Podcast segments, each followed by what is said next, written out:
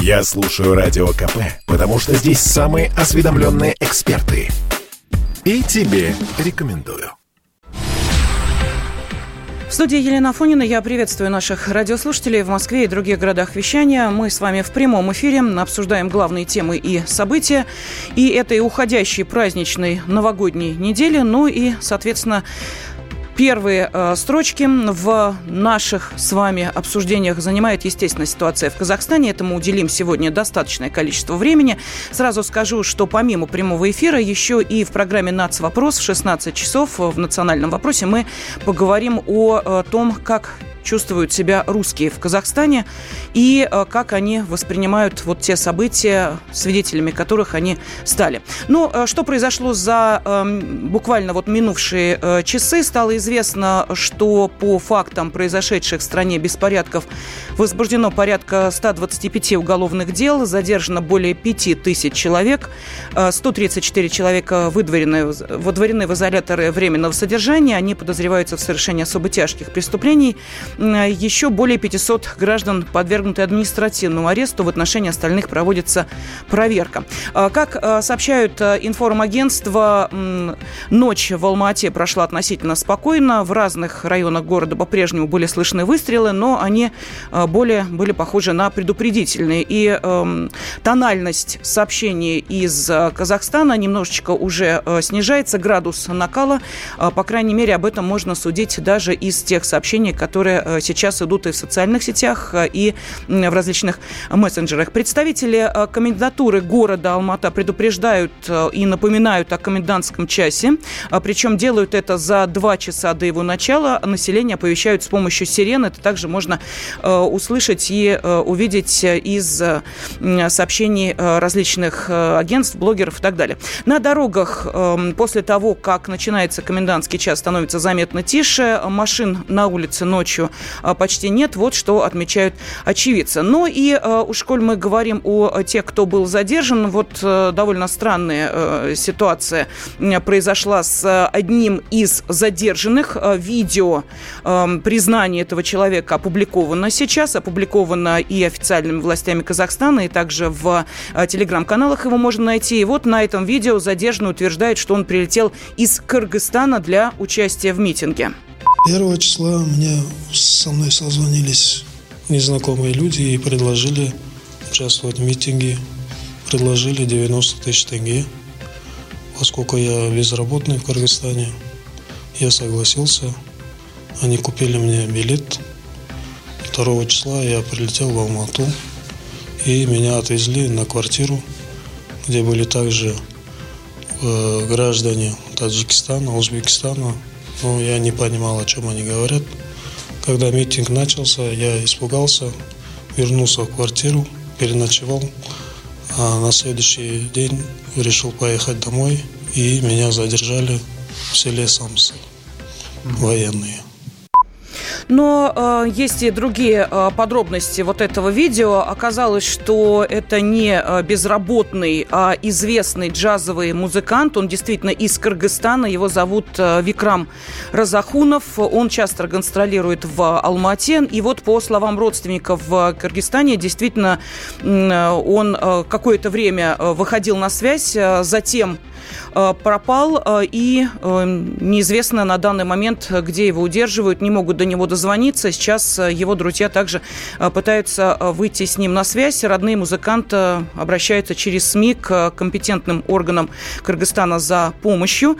Ну и сейчас ситуацию в Казахстане мы обсудим с политологом, президентом Центра социальных и политических исследований «Аспект» Георгием Федоровым. Георгий Владимирович, здравствуйте. Да, добрый день. Добрый день. Ну вот эта неделя была довольно тревожная. А, сейчас э, ситуация более-менее стабилизируется. По крайней мере, под контроль уже э, взяли и важные объекты, и даже начали работу сетевые магазины. Ну, правда, по сокращенному графику. В общем, пытаются э, как-то вернуться в нормальное русло. Это удастся после этих событий, как вы считаете? И ваша оценка, что было, было первопричиной того, что произошло после новогодних праздников? Ну, э, то, что удастся, мне кажется, что да, потому что э, если посмотреть э, по протестующим, по тому, кто они, как они действовали, то, конечно, там никаких 20 тысяч там боевиков ИГИЛ запрещено не было, да, там были, так скажем, люди, которые связаны и имели какие-то свои мысли, связанные с революционной ситуацией, были, конечно, просто какие-то мародеры, но большинство людей это были люди, которые э, доведены до отчаяния. То есть это в первую очередь, конечно, социальный взрыв был. То есть это начало было революции ну, в классическом формате. Понятно, что, судя по всему, там э, не обошлось без э, части элиты, которая хотела перераспределить внутри Казахстана, так скажем, политические, экономические, э, вли... экономическое влияние. Понятно, что там э, те люди, которые занимаются безопасностью КНБ, они также в этом поучаствовали, потому что без участия э, силовиков такие масштабные выступления организовать очень сложно. Но то, что это в первой причиной было, конечно, социальная несправедливость, э, ситуация политическая, которая была запущена в Казахстане. И, кстати, надо сказать, что в первом полыхнули южные регионы Казахстана – это классический социальный бунт, социальная революция, которая началась с социальных требований и перешла в политические. Георгий Владимирович, я просто спешу напомнить, что все социальные требования, которые выдвигали митингующие, они были удовлетворены практически э, э, через день то есть э, и сейчас мы видим, что и, э, собственно, замороженные эм, тарифы на ЖКХ – это то, чего требовали, и э, нет повышения на жиженый газ. В общем, и даже банки сейчас идут на то, чтобы не взимать штрафы за просроченные платежи, которые должны были состояться вот этот период с 5 аж по 19 января. Идут навстречу. Кстати, если говорить о банках, то появилась информация о том, что они вообще обнуляют все э, долговые обязательства и э, кредиты э, ну, военным силовикам, которые пострадали в результате вот того, что происходило в Казахстане. То есть мы видим, если экономический вопрос стоит на повестке дня, и это тема номер один, то, по крайней мере, острота этого вопроса уже действиями официальных властей снята. Но бунт-то продолжался и продолжался после этого. Но надо понимать, что вообще массовые выступления людей – большого количества людей, они, э, особенно которые, э, так скажем, происходят в том числе и с массовыми беспорядками, они уже переходят из политического русла, грубо говоря, извиняюсь, в военное когда эмоции зашкаливают. И любые уступки на первых этапах, которые были произведены, они не имели того решающего значения, которое можно было бы, например, до этого момента сделать. То есть толпа и вообще э, люди, которые разгорячены вот этой вот э, победой, в том числе уступками власти, они, э, как правило, идут до конца. И в этом отношении то, что сейчас, конечно, какие-то граждане, которые участвовали в протестах, они могут уже не участвовать в них, получив вот эти вот вещи, связанные с уступками. Но, тем не менее, надо понимать, что это уже был пожар, который пытались тушить прямо вот на, на ходу, так сказать, власти. Хорошо, спасибо. Политолог Георгий Федоров был на связи с нашей студией. Э, я приветствую обозревателя «Комсомольской правды» Владимира Варсобина. Он сейчас в Бишкеке. Э, Володь, День добрый. Да, добрый, добрый день. Да, ну какая ситуация, какая обстановка, это первое, что нас интересует, потому что связь нестабильна, поэтому сразу спешим с тобой поговорить. Ну, сразу скажу, что а, раньше боялись э, этих митингующих, погромщиков и всяких вот этих безобразников, э, которые, конечно, жестко разграбили город. А теперь боятся силовиков, которые предпринимают какие-то просто уже фантастические меры по зачистке города – даже непонятно, кого они там уже защищают. А, и из их усердия часто а, даже погибают прохожие. Это много случаев таких уже получается. И э, я ехал э, по трассе, я бы сказал, это трасса смерти, да, это трасса э, Алмата-Бишкек, в котором стоит, по-моему, пять э, пропускных пунктов военных вот. И когда едешь по вот этой трассе, видишь, как стоят по обочине руки с поднятыми руками. Э, с, люди, да. И э, я тоже в итоге встал с поднятыми руками. Вот. И, в общем-то, только мои документы, я считаю, спасли от неприятностей. Э, я так понимаю, что после ареста э, главы спецслужбы э, вот этого Масимова, и полную индульгенцию, которую дал президент в подавлении мятежа, силовики с удовольствием сейчас очень заняты вот этим делом, они унижены, конечно, этими митингующими. Сейчас в Алмате в мусорных баках можно найти почти все оборудование местной полиции. И они сейчас с удовольствием стреляют. Как мне сказал досматривающий меня военный офицер – когда он расслабился и понял, что я журналист, и поэтому меня можно пропустить. Он как бы с извинением сказал, что, дескать, ну такое сейчас время, вчера, допустим, расстреляли машину а, по звонку. Времена, мол, сейчас такие. Угу. Вот так вот. А, Володь, ну мы будем с тобой еще связываться по ходу нашего эфира, потому что э, глазами очевидцев все это воспринимается несколько иначе, чем а, по, э, собственно, той информации, которая приходит. Обозреватель «Комсомольской правды» Владимир Варсобин был с нами на связи. Э, но вот сейчас комендант Алматы Ержан Саденов заявляет о том, что с целью выявления нарушителей общественного порядка проводятся оперативно-профилактические мероприятия «Правопорядок», при этом ведется подворовой и по квартирный обход.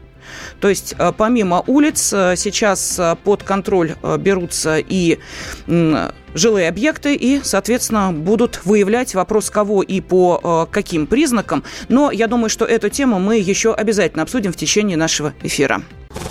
Я слушаю Радио КП, потому что здесь самые оперативные новости. И тебе рекомендую. Мы продолжаем в прямом эфире обсуждать то, что происходит в Казахстане. Следим за ситуацией с помощью наших э, спецкоров, которые сейчас э, находятся э, там. Ну и, конечно, по эм, тем сообщениям, которые приходят по лентам информагентств, по телеграм-каналам. Эм, судьба актера Ильи Глинникова была до последнего времени неизвестна. Он уехал в Казахстан, перестал выходить на связь. Об этом писали СМИ. Утверждалось, что он отправился в экспедицию в конце прошлого года. И вот 3 января с родными родными разговаривал, с тех пор никаких новостей от него нет. В Генконсульстве России в Алмате сообщили, что информация о пропаже актера не поступала. И вот а, сейчас стало известно, что э, Илья Глинников найден, цел, невредим. Об этом заявляют в департаменте по чрезвычайной ситуации Алматы. Все эти дни Глинников находился в лагере в горах Алматы. Сегодня утром актера в составе других туристов доставили в аэропорт. В скором времени он вернется домой. Ну вот такая ситуация. Ну а вернется ли домой Нурсултан Назарбаев? И вообще где он, бывший президент Казахстана, а, это большой вопрос. Сейчас а, появляется противоречивая информация, но, естественно, на этой теме кто-то хочет сделать себе информационные очки и говорят, что якобы он на одном из туристических островов Китая. Была информация, что он чуть ли не в России. Говорили и о том, ну, в общем, где, собственно, может находиться Нурсултан Назарбаев. Вопросов много. А также много вопросов вопросов и к тому, как, собственно, переходила вот это вот, э, ну, не сказать, что смена власти, но, по крайней мере, э, закончилось, э, закончилось время двоевластия. Одновременно Такаев и Назарбаев. Ну вот, теперь мы понимаем только Такаев. С чем это связано и почему меняется риторика относительно того, как все происходило? Вот сегодня утром пресс-секретарь президента Такаева Берик Уали сделал следующее заявление. В связи с разного рода интерпретациями в блогосфере последних решений решения обращений главы государства, считаю необходимым заявить следующее. Касым Жамар Такаев является высшим должностным лицом государства, председателем Совета Безопасности. В этом качестве он самостоятельно принимает решения. Так было и в трагические дни нападения бандитов на Казахстан с целью подрыва конституционного строя. Все свои обращения к соотечественникам он по традиции писал сам, не прибегая к поддержке консультантов. Сейчас с нами на связи э, казахстанский правозащитник, общественный деятель, э, юрист, публицист Евгений Жовтин, с ним мы э, поговорим чуть позже, и политтехнолог, э, политсоветник Сергей Маркелов. Сергей Николаевич, здравствуйте. Лена, добрый день. Да, добрый день. Очень рада вас слышать. Вот а, давайте мы сейчас попробуем да, а, с вами понять вот эту политическую интригу, а, которая, собственно, и сопровождала, и сопровождает все эти события в Казахстане, потому что кто-то видит первооснову в экономике, и множество подтверждений тому есть. Кто-то говорит о том, что это террористы-боевики, но, соответственно, некое вмешательство извне, которое готовилось якобы очень давно.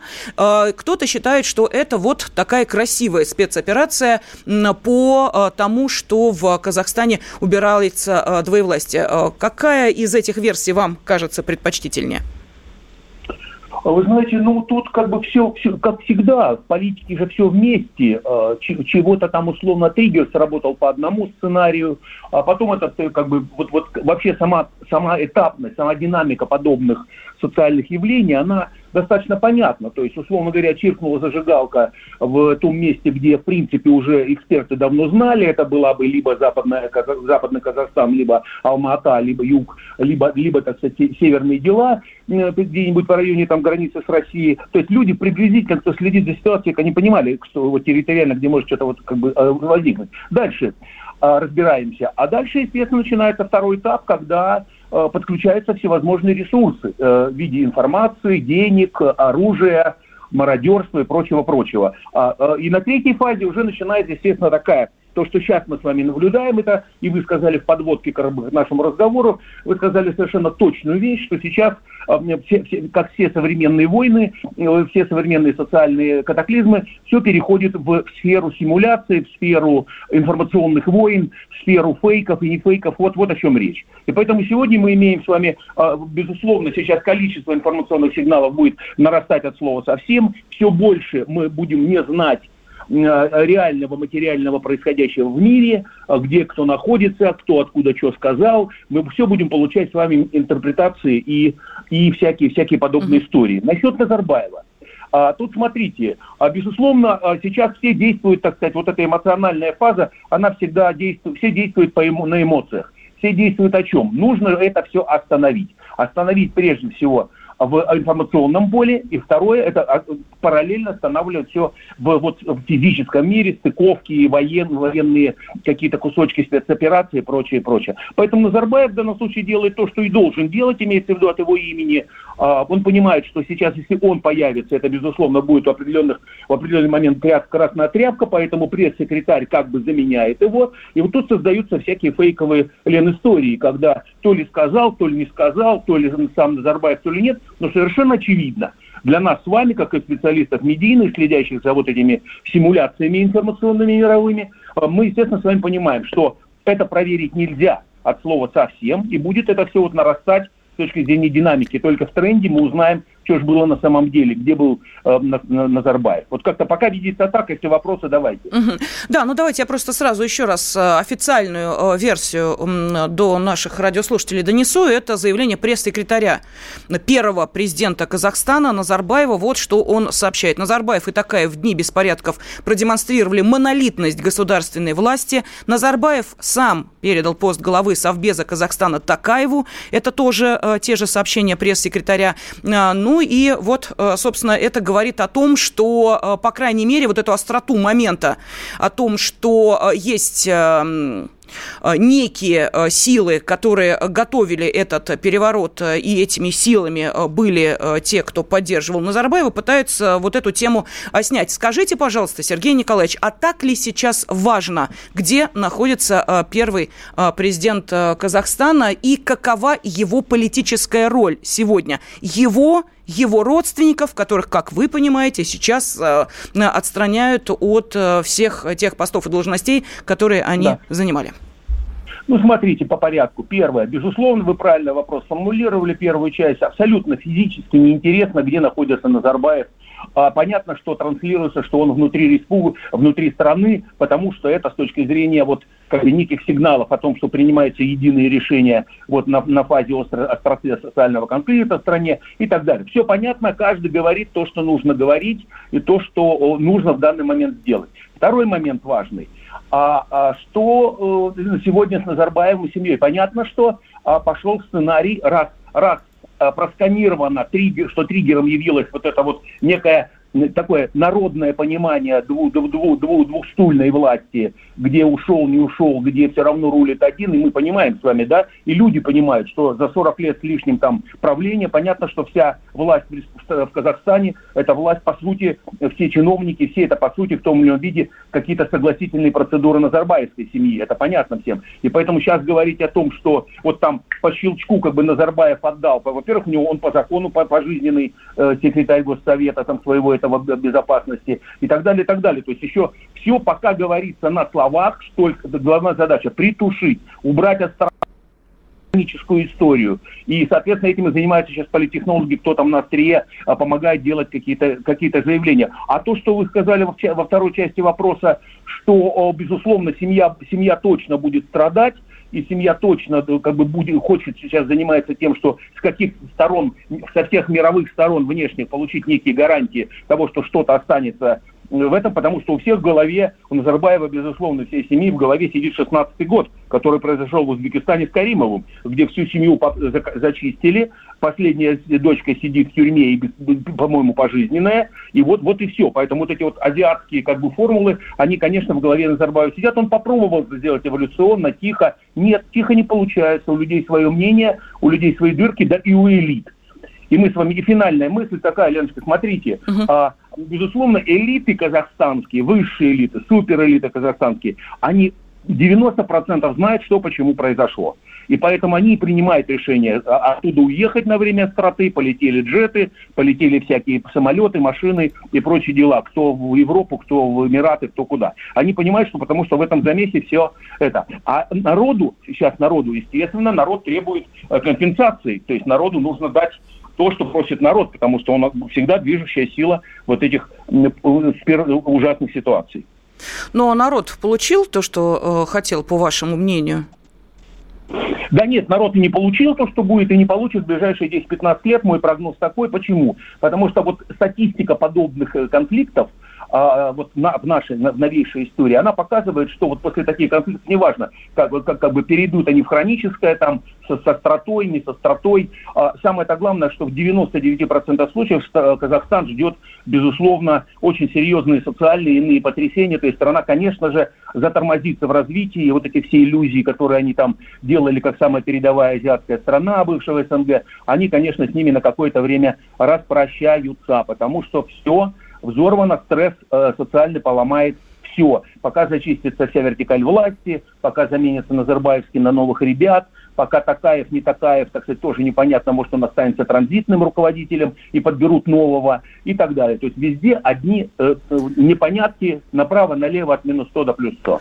Спасибо. Сергей Маркелов, политтехнолог, политсоветник был с нами на связи. Но э, здесь все-таки Сергея Николаевича можно поспорить по одной простой причине, что помимо политической составляющей все-таки в на том, что происходило в Казахстане, есть еще и большая экономика в мировом масштабе. Э, интересанты э, там есть, мы понимаем, что это и нефть, и уран. В общем, есть, что называется, за что бороться, и есть для чего поддерживать стабильность в Казахстане. Поэтому о внешних игроках и об экономике страны мы обязательно поговорим. Ну а буквально после новостей середины часа речь пойдет и о миротворцах России в Казахстане. Обсудим это обязательно. Бесконечно можно слушать три вещи. Похвалу начальства, шум дождя и радио КП. Я слушаю радио КП и тебе рекомендую. В студии Елена Фонина в прямом эфире мы продолжаем с вами обсуждать главные темы. Ну и, конечно, эм, протесты в Казахстане – это тема номер один. Она по-прежнему продолжает волновать интересовать многих. Сейчас пришло время поговорить о миротворческом контингенте ОДКБ, который охраняет в Казахстане ряд стратегических объектов.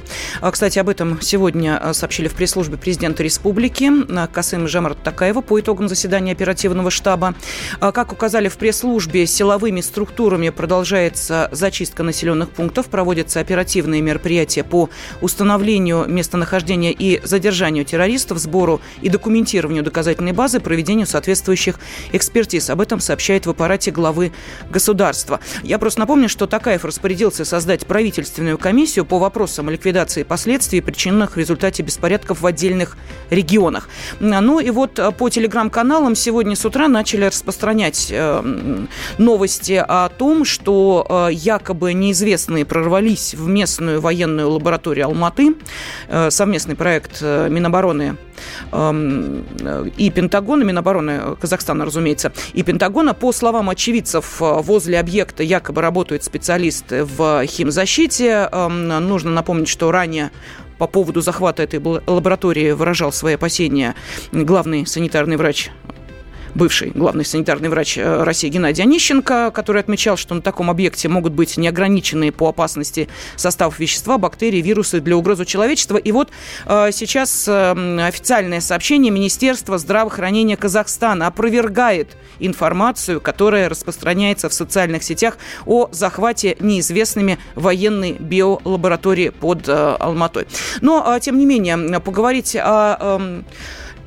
Контингенте ОДКБ, о наших э, миротворцах, о э, тех, кто э, приехал в Казахстан как раз для того, чтобы охранять наиболее важные объекты, хотелось бы, и я думаю, что военный обозреватель «Комсомольской правды» Виктор Баранец нам в этом поможет. Виктор Николаевич, здравствуйте.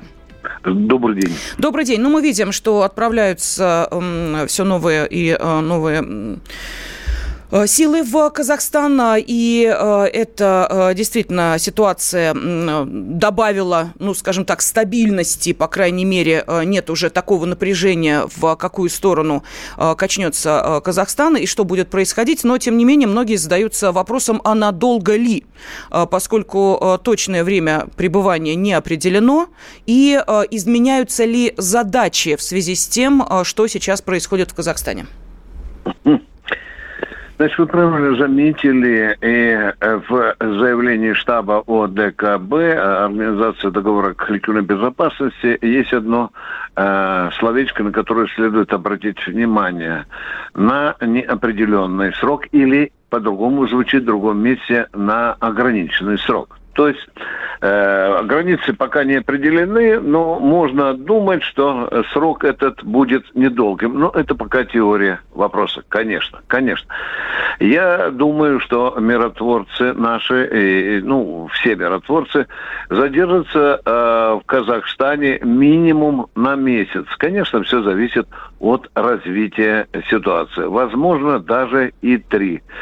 И я где-то подозреваю, есть у меня такое чутье, что, возможно, часть из э, российских миротворцев останутся, когда уже основное ядро уйдет, останутся там, в Казахстане, ну, скажем, для усиления охраны Байконура и пары-тройки наших э, стратегических э, объектов.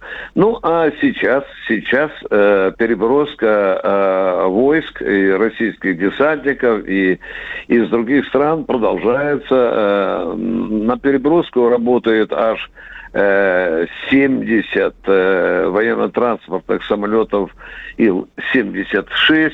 Ну, пока, пока известна цифра, она очень любопытная. Сначала было заявлено, что будет 3000 600-3800 человек. Ядро составляют российские десантники, их будет более э, 3000 человек. А вот что касается Беларуси, э, судя по той информации, которую мы получаем из Минска, это около 500. Армения 80, Таджикистан и Киргизия отправили по роте спецназа. По роте это примерно 100-120 э, человек. Э, какие объекты населенные пункты на территории Казахстана взяли под охрану наши военнослужащие состава э, коллективных миротворческих сил. Ну, например, уже было не раз сказано, они контролируют международный аэропорт Нур-Султан. Они стоят в окружении у здания Генштаба вооруженных сил, а также вокруг э, телецентра КАС Медиа. Есть и другие объекты, которые наши десантники сейчас охраняют. Это и штаб единой системы ПВО России и Казахстана, есть такая, и 602-я авиабаза э, в Чемкенте. Ну, что касается еще других объектов, то, например, ульяновские десантники сейчас контролируют город Усть-Каменогорск. И объекты, стратегические объекты э, um, Атомпром, это национальная атомная компания, э, крупнейшая в мире, кстати, производитель природного урана. Что касается э, представителей других армий, то они распределены э, по территории Казахстана так, чтобы окольцевать наиболее серьезные очаги сопротивления. А, а сопротивление продолжается, хотя власть Казахстана недавно объявили, что температура противостояния значительно спала.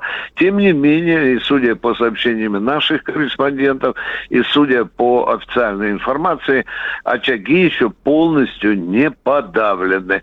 Ну что, я, я думаю, э, что в лучшем случае можно будет говорить о 90% подавлении этих очагов где-то через недельку-полторы.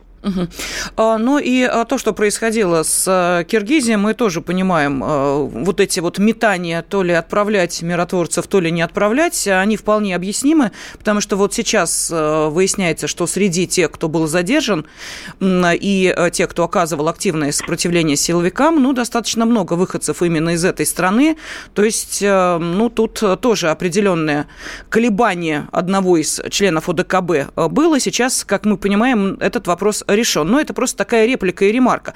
А вот а, не менее интересно, что происходит с Германией. Она приостанавливает продажу оборонной продукции Казахстану. Угу. Виктор Николаевич, вот угу. как вы считаете, э, вообще вся эта ситуация, которая э, сейчас вокруг э, Казахстана накаляется, и реплики звучат все жестче и жестче. Чем это объяснимо? И вот, вот эта интрига с Германией, хотелось бы тоже о ней несколько слов. Угу. Ну, я считаю, что э, поведение Германии здесь э, э, во многом популистское. Э, Германия действительно один из э, военно-технических поставщиков некоторого вида оборудования для казахских вооруженных сил. И, естественно, э, Германия, э, оценивая всю ту демагогию, которую э, мы слышим из уст руководителей и Соединенных Штатов Америки, и Североатлантического блока э, НАТО, она пытается просто подыграть этому э, популизму. А вот что касается Киргизии, вы правильно э, заметили, вы правильно заметили, это очень странное, я бы даже сказал, недобросовестное поведение. Потому что, вы знаете, когда у Киргизии несколько лет назад тоже была заваруха, мы, правда, откликнулись на это, ну, совершенно другими инструментами. Там и присутствовали представители ДКБ, но не было там, скажем так, э, вооруженного вмешательства, как, э, как в Казахстане. Я, конечно, э, человек ехидный, ехидный. И я хочу сказать, что когда вот подобное что-то случится, конечно, не дай бог, в Киргизии, то остальные члены АДКБ тоже будут заседать и тоже будут долго думать, тоже будут говорить о парламентском большинстве или там большинстве голосующих и так далее. Это, в общем-то, э, поведение, политическое поведение Киргизии, а точнее военно-политическое, оно э, показывает, что, в общем-то, э, есть такая трещинка в рядах и, достаточно серьезная в рядах ОДКБ. А Киргизия, вот что спрашивают, где может полыхнуть? Да в той же Киргизии может полыхнуть, потому что там уже полыхало, и там еще не, не, не погасло. Ну, а что касается заявления, из, которое мы слышим из Соединенных Штатов Америки и, и, из штаб-квартиры НАТО, э, это спекулятивное заявление. Заявление можно назвать даже ревностными, потому что, например, вот э, Вашингтон Таймс опубликовал статью, что Путин э, снова переиграл и Соединенные Штаты Америки, и, и, и, и, и НАТО переиграл. Ну и, дорогие друзья, конечно, мы сегодня должны задуматься о том, а, чем же в конце концов э, закончится эта э, э, ситуация в Казахстане. Совершенно понятно, что правоохранительные органы, спецслужбы Казахстана прозевали. И вот если вы сейчас читаете, читаете заявления и признания людей, которые входили в так называемую элиту, то там, оказывается, на каждом шагу было предательство среди силовиков, в том числе и Комитет национальной безопасности, уже арестованный его руководитель. А там, в общем-то, судя по всему, эту бучу за затеяли кланы, которых оттеснил нынешний э, президент э, Казахстана. Вот тут, дорогие друзья, и находится, на мой взгляд, центр этой проблемы, которой сейчас занимаются коллективные миротворческие силы. Спасибо. Военный обозреватель «Комсомольской правды» Виктор Буранец был на связи с нашей студией. Э, российские миротворцы в Казахстане приступили на аэродроме Алматы к тренировкам, в ходе которых отрабатываются вопросы по предотвращению внештатных ситуаций. об этом сообщили журналистам в Минобороны. Ну, а тему Казахстана и событий в этой стране мы продолжим через несколько минут. Я слушаю Радио КП, потому что здесь всегда разные точки зрения. И тебе рекомендую. Мы продолжаем следить за ситуацией в Казахстане, обсуждать то, что там происходит. Э, утром стало известно о том, что Сбербанк восстанавливает работу мобильного приложения в Казахстане. Сейчас его сервисы работают без доступа в интернет.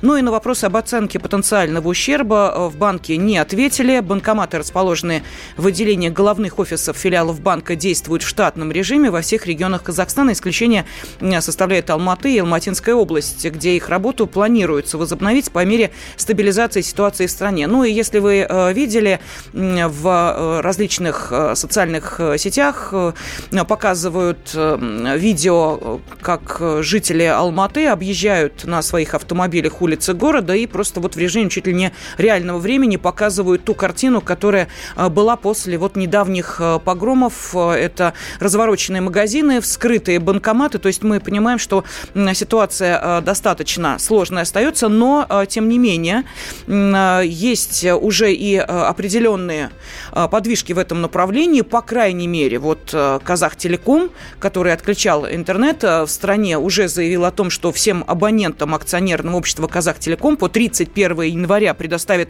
безлимитные междугородные звонки, подарят тысячи минут на номера мобильных операторов связи республики с фиксированного городского телефона без дополнительной платы. Тарифы на коммунальные услуги не будут повышаться до 1 июля этого года. А, вводится мораторий на повышение тарифов на регулируемые коммунальные услуги, а именно водоснабжение, водоотведение, теплоснабжение, газоснабжение, электроснабжение. Это Минэкономики Казахстана сообщает. Ну и глава государства а, поручил уделить особое внимание вопросам восстановления административных, социальных и коммунальных объектов инфраструктуры города Алматы и других регионов, которые пострадали. А, сейчас с нами на связи экономист Александр Бузгалин. Александр Владимирович, здравствуйте. Здравствуйте. Да, здравствуйте. Ну вот мы э, видим, что, конечно, э, ущерб нанесен колоссальный, он исчисляется э, сотнями э, миллионов э, евро, долларов, уж чего хотите, э, но, э, тем не менее, людям надо как-то жить, людям нужно в этой э, ситуации э, и в магазин пойти, и возможность деньги снять, чего не было несколько дней, э, безналичные расчеты не проходили, наличку невозможно было снять. Вот э, как вы считаете, вот это э, не несостоявшаяся э, революция, после нее как долго будет экономика восстанавливаться? Вот обычная, бытовая, рядовая. А дальше мы уже поговорим о большой экономике. Ну, прежде всего, э, вы совершенно справедливо сказали, что приняты меры, которые вводят мораторий на цены на ЖКХ, теплоснабжение, газ и так далее, плюс связь. Вы знаете, это правильные меры, но чтобы их принять э, раньше, тогда не надо было бы вот все эти последствия разгребать, да? А боевиков можно было бы изолировать методами борьбы силовых структур, хоть э, граждане их бы не поддержали. Вот это главный урок, который хотелось бы, чтобы все извлекли. Если вовремя не проводить социальные реформы, получите вот такой раздрай. Получим мы все если государство не обеспечивает возможности для того, чтобы сказать, мы э, цивилизованными, мирными, демократическими средствами добивались защиты своих прав, будет вот такая ситуация. И ей будут пользоваться сказать, самые последние отморозки. Вот это очень важно. Что касается последствий, зависит от того, насколько будет консолидирована власть и общество. Если эта консолидация будет, если не будут решать проблемы пострадавших миллиардеров долларовых казахских, за счет населения, то восстановление пройдет достаточно быстро. Потому что разрушение так сказать, на уровне разбитых витрин магазинов, раскуроченных банкоматов, нескольких дней в перебоях работы финансовой системы, инфраструктуры и так далее, это решается за месяцы. И на самом деле ущерб даже на уровне 1-2 миллиардов долларов и евро для Казахстана с его сырьевыми ресурсами, запасами и, в общем, достаточно приличным экономическим положением по сравнению особенно с другими странами Средней Азии – Э, пары миллиардов долларов – это не проблема. Вообще говоря, эти вещи можно было бы решать и за счет этих самых миллиардеров. Если их растрясти еще на пару миллиардов, с ними ничего не произойдет. Ну, не купят в течение следующих трех лет новую яхту длиной в 200 метров. Э, не смертельно. Uh-huh. Понимаете, вот поэтому вопрос э, с позиции каких социальных сил, с чьих интересов, в чьих интересах решать проблемы, за чей счет, это должно решить государство. Если оно не сделает этот выбор, то может повториться то же самое в еще худшей форме. Хорошо, ну давайте тогда про э, казахских миллиардеров поговорим, потому что э, издание Forbes э, подсчитало, сколько же и кто потерял. Э, четыре казахстанских миллиардера, в том числе дочь и зять Назарбаева, э, обеднели на 3 миллиарда долларов по сравнению с 4 января, вот как раз из-за э, того, что происходило. Э, падение бумаг банков казахских тоже наблюдалось. Forbes, Forbes отмечает, что крупнейшие акционеры и председатель Совета директоров одного из банков, миллиардер Вячеслав Ким, за, а, кстати, его, не знаю, проверена эта информация, не проверена, она проскакивала где-то, его называют чуть ли не казначеем Назарбаева. Так вот, за последние несколько э, дней он потерял э, почти полтора миллиарда долларов. Состояние председателя правления банка Михаила Ламтадзе уменьшилось также на те же самые почти полтора миллиарда.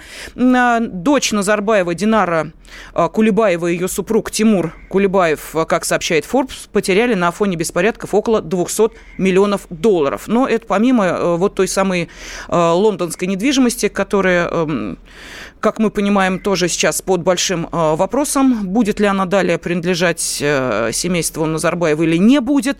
Но вот в данной ситуации эм, можно ли говорить о том, что вот те события, которые разворачивались для именно э, казахских миллиардеров, для семьи Назарбаева, оказались финансовой катастрофой? Ну, прежде всего, это не катастрофа, да. Э, вы знаете, когда у тебя из 10 дворцов остается только один, э, и на это смотрят люди, которые живут в бараках, то называть это катастрофой просто нельзя. Вы извините, это я не с вами полемизирую. Нет, нет, нет, все правильно, вы абсолютно правы, Александр Владимирович. Сложно с вами поспорить, вы знаете, да.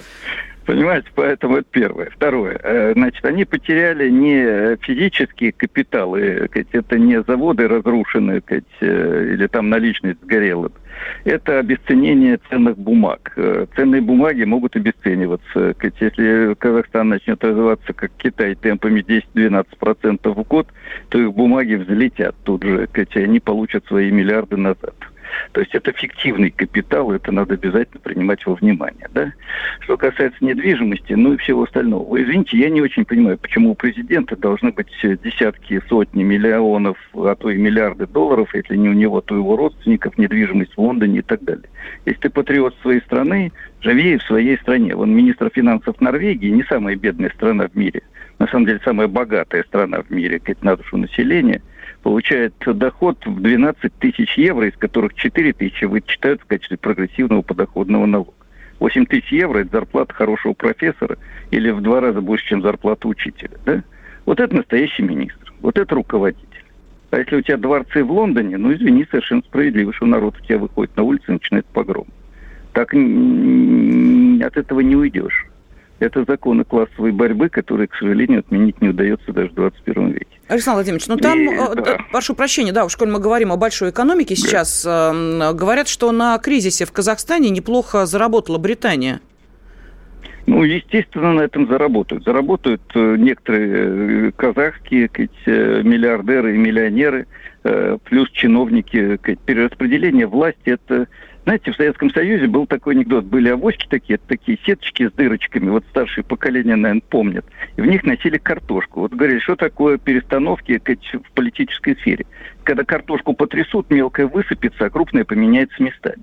Вот то же самое произойдет сейчас в Казахстане. Крупные поменяются местами. Кто-то потеряет, кто-то выиграет, кто-то прикарманит то, что потерял кто-то. Но если власть не извлечет уроков и не поймет, что решать надо проблемы Казахстана, то есть граждан Казахстана, людей, которые живут в пригородах Алматы, которые сами никогда не стали бы грабить, но когда появляются сволочи боевики и начинают сказать, убивать людей, они, к сожалению, вынуждены к этому присоединиться, потому что он 3-5 лет, 10 лет смотрел на жирующих и покупающих в бутиках шикарные вещи, у него не было возможности купить новые башмаки к трем детям, потому что там многодетные семьи. Он после этого пойдет в магазин и его разграбит.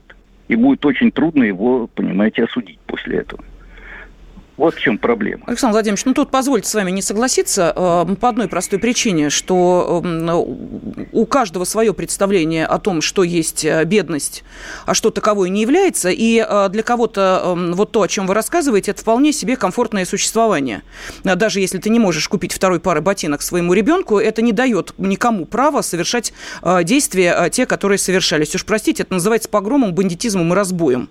И оправдывать это э, тем, что эм, э, все грабят, и я пошел грабить, но это как-то, мне кажется, несколько не укладывается в логике нормального существования людей в цивилизованном обществе. Уж простите, это моя позиция.